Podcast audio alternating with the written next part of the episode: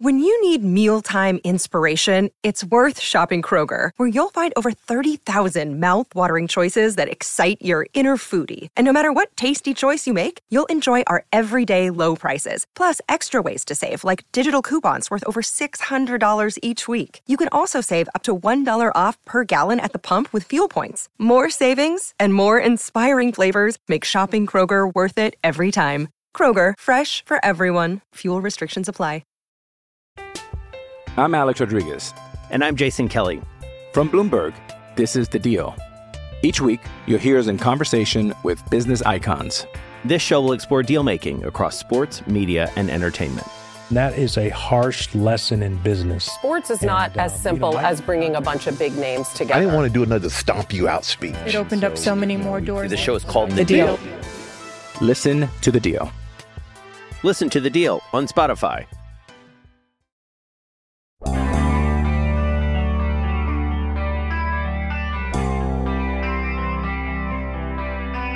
We know that Mitch Trubisky will start.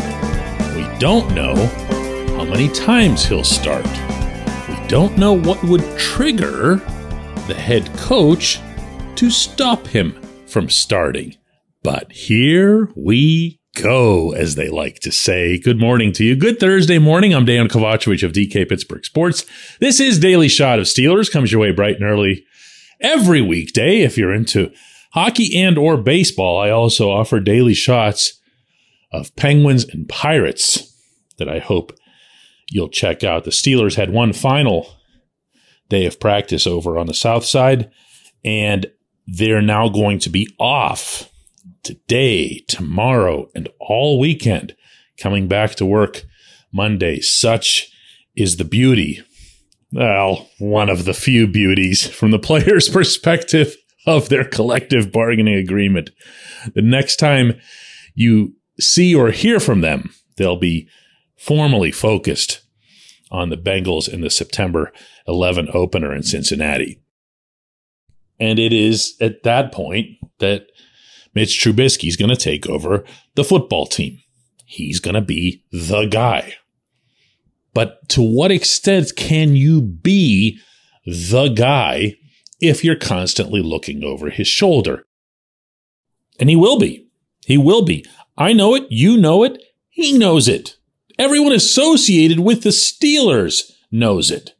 They also know that even when it's a game setting, when everyone should be on the same page, a home game setting, and he throws an incomplete pass, just a routine incomplete pass, just completely bungles it the same mega thought balloon will arise over the entire stadium. Kenny wouldn't have done that. And then we will all look to the sideline. You know what I'm talking about because you've done it to see if Kenny has a football in his hand. Maybe he's warming up. Maybe he's just getting a little loose over there. Maybe someone instructed him to put his helmet. Whoa, he's got his helmet on.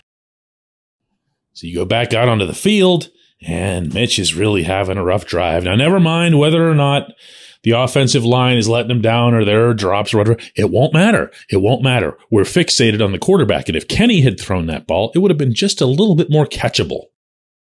And then, oh, how long should I wait for this little narrative? How about the second quarter of the first home game? There, how's that? Is that reasonable? The second quarter. The offense comes back out and Mitch throws an interception. Yeah, they're booing. You're booing. Don't lie. You're booing. Now, you and I don't make the quarterback switches. The head coach does. And this is the threshold that Mike Tomlin really has to have set up for himself in advance. It's almost as if he's got to say, not to any of us, maybe not even to his assistants, but to himself, I'm going to stick with this guy for X number of games, unless it's just completely catastrophic. I'm going to stick with this guy and I'm going to find a way to send signals to him so that he feels that. What can you expect at Point Park University in downtown Pittsburgh? Respect, rigor, relevance. That's the Point Park Pledge. You'll be treated with respect while being challenged and supported academically to graduate with career ready, relevant skills. Visit pointpark.edu to learn more. And it's going to be a test. It's going to be a test for the head coach. But hey, let's remember too, for the athlete. I got to tell you, I've really, really admired the way Mitch has handled all of this through camp. He knew, well, he had to have known to some extent when he was signed in free agency that this was going to be a good opportunity for him, that more likely than not, he was going to be the starting quarterback. And he did carry himself that way, even after the drafting of Kenny Pickett. And all through camp and the preseason games and everything else, while he kind of kept his head above water on this front more than the other two quarterbacks in that environment, meaning that he was the only one who would openly state, Yes, I think I'm the starter. Yes, I think I'm going to be the starter. I'm practicing right now. I'm going through everything as if I'm going to be the starter. No one else was saying that. Kenny really couldn't say that. He just showed up, you know, in the NFL. But I can say that now and I can applaud Mitch for having done this well through a camp and preseason setting. But it's not the same thing. If he'd had a lousy exhibition, if he'd had a lousy couple of drives, he could have shrugged it off. If he goes into Cincinnati and just gets embarrassed, that's different. That's different. Maybe the ears will perk up. Maybe family and friends will tell him some of the stuff that's being spoken or written about him on social media or conventional media or whatever, and it has an impact. Maybe he wonders what his teammates are thinking now that he might have single handedly cost them the game. Ah, we could do this all day in terms of hypotheticals. All I'm going to say about Mitch is that I believe that you can hear in Tomlin's answer that he wants that quarterback to not worry about it. He doesn't want him looking at the schedule and saying, well, hang on, if this doesn't go well against the Bengals and the Patriots, well, they can just roll Kenny out there for the home game against the Jets or whatever. And save the season from all the damage that Trubisky did. All I know is that the head coach has to have something in mind. He has to. I think he'd be derelict in duty if he didn't. When we come back, J1Q.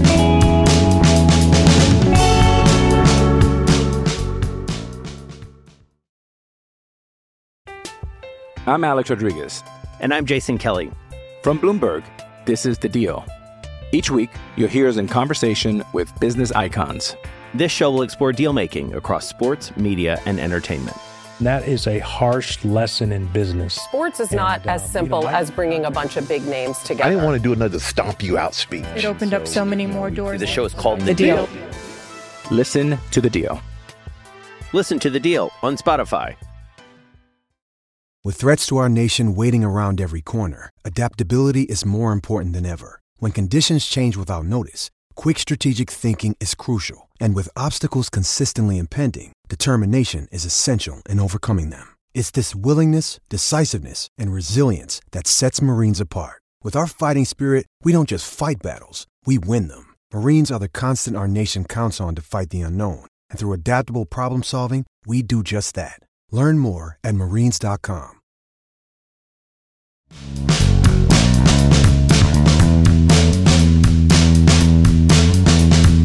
This portion of Daily Shot of Steelers is brought to you by our friends at Mike's Beer Bar. They're located directly across Federal Street from PNC Park. They are the one, the only, the premier destination in Pittsburgh for craft beer. More than 500 craft beers available, more than 350 of those local, and more than 80 of those on tap. Mike's can't be topped, not for beer, not for the awesome kitchen and menu that's available, not for all the special events that are going on there. Check them out online at mikesbeerbar.com. Mike's Beer Bar, right across Federal Street from PNC Park. And today's J1Q comes from Justin on the South Side Flats, one of my old haunts. And it is DK, do you think that all of this is needed to pound the alarm for a young stud like Dan Moore Jr.? In my eyes, he's going to figure it out. He's shown us the capability of it before with shutting down the likes of Myles Garrett. You know, I'm careful in this job from the simple accuracy standpoint of going at guys and suggesting that they need to be motivated or they need to be pushed because just to make it to the big league level in any sport, you've got to be pretty bleeping motivated. I don't care what kind of natural talent you were born with. You still have to achieve a lot by way of effort to make it. So I, am reflexively ready to go back at you and say, no, no, no, you don't know this kid. He is really uh, just a, a, a terrific young man with a great head on his shoulders and everything else. And he doesn't need anything like that. And all of that's accurate. I've been as impressed with Dan Moore off the field as with any young player they've had in some time. However, however, there is something to be said for when you're facing a challenge, the magnitude of Garrett on a Sunday and everyone's looking at you and everyone's doubting you. Maybe even inside your own building, maybe even your peers, your positional coaches, your head coach. And you go out there and you have the performance of your life.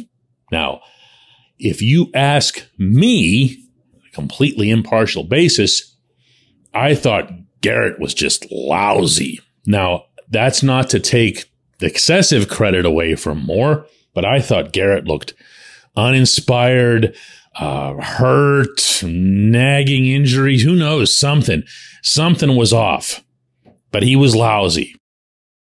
Nonetheless, Moore had his day. He won. Everyone talked about it. Everyone should have talked about it. So it's in there. You know that it's in there. He's shown it. And maybe, to your point, he needs that sort of thing.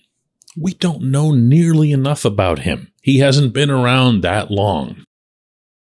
Maybe he's going to be one of these guys that just has to have some kind of uh, extra challenge put in front of him. Again, I'm trying to be careful with how I word this because I don't think he's someone who lacks fire. I think he's just someone who has to be totally locked in. That's what we've seen thus far, which again isn't much. But I don't know. I mean, you can tell from the way I'm answering this. I just don't know. I'm not going to pretend to have all the answers here. Believe me. If Garrett was in fact as lousy as I think he was, then maybe the whole Moore thing was an illusion that day if Moore really wasn't all that efficient in general and never should have earned the starting left tackle spot as quickly as he did, then there's a much, much, much bigger problem at hand. And this is why, to keep pounding the same drum, I keep being disappointed, feeling disappointed that the Steelers couldn't have done something or just didn't do something that might have been available to them had they offered maybe a higher draft pick or significantly higher draft pick and said, listen, we're not going to be able to get through this season without a left tackle we can trust. We're just not.